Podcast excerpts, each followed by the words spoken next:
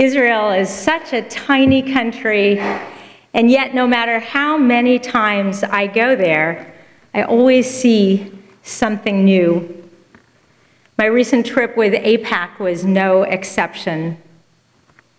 We visited the Ziv Medical Center in the northern Israeli town of Tzfat. How many of you have ever been to Tzfat? Yes, a lot. It's beautiful. It's beautiful. There we met Dr. Solomon Tal, a vascular surgeon at the hospital. First, we met in the hospital conference center where the doctor described a little known chapter in the dreadful civil war in Syria. Some Syrians learned that in Israel, they have sometimes found ways to save limbs, amputating only as a last resort. So, in the dead of night, gravely injured Syrians are deposited at the fence of the Israeli border. The Israeli army set up a field hospital near the border, and the army picks up wounded Syrians and transfers them to numerous hospitals, including the Ziv Medical Center. So far, as of the time that I visited Israel at the beginning of July, over 900 injured Syrians had been treated in Israel. 300 of them at the Ziv Medical Center. All but five of the 300 brought to, brought to Ziv survived their injuries and were returned to Syria. We went upstairs onto the floor and we visited with an adorable three year old Syrian boy and his father. This adorable little boy was recovering with a severely damaged foot. Then we walked down the hall. We walked quietly from one end of the floor to the other. It felt intrusive, but it, it's an image I don't think I can even convey to you. I would never have imagined it myself. The, the hospital rooms in Israel are very tiny, and there are four or five patients in every room. Each room looked like a United Nations of religious and non religious Jews and Arabs, all mixed in together. They were all sick people, and there appeared to be no separation of anything but gender. At the end of the hall were two very well guarded rooms with more adult Syrian patients. It was painful to listen to Dr. Tal, the surgeon. Clearly, he doesn't do any of this for fame or publicity because there is none. He conveyed his feeling that no one cares about the atrocities going on in Syria, and he's convinced that the world has no interest in 1,000 Syrians choosing to be treated in Israel. The doctor explained that it was an Israeli government decision to treat Syrians, but that most Israelis don't even know. Dr. Tal expressed something that I heard echoed throughout this particular visit to Israel a loss of hope. Daniel Gordis, a popular commentator in Israel, invited us to Shabbat lunch and told us that he no longer believes that there will be a peaceful resolution between the Israelis and the Palestinians.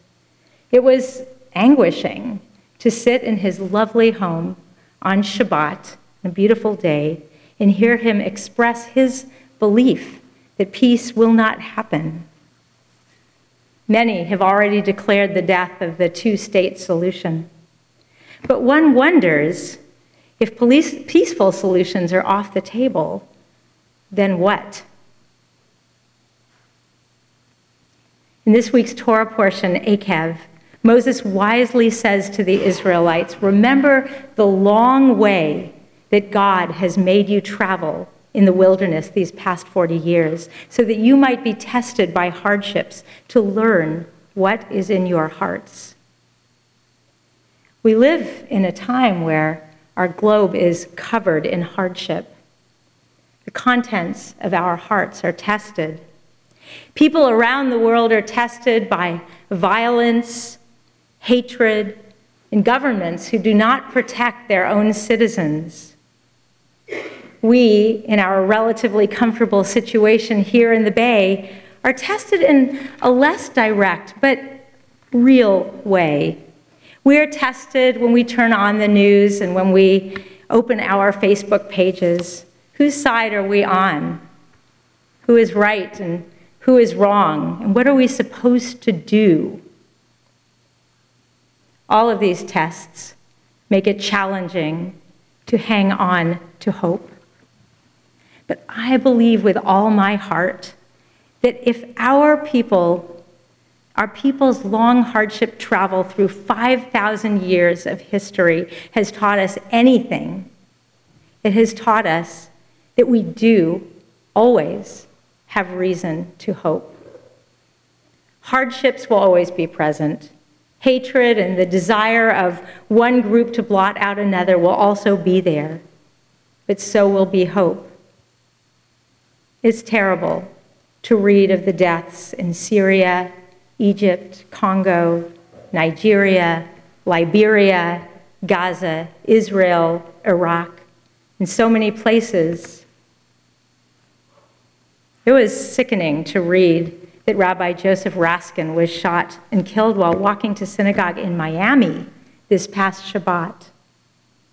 It was wrenching to learn of the death of Robin Williams due to the ravages of depression.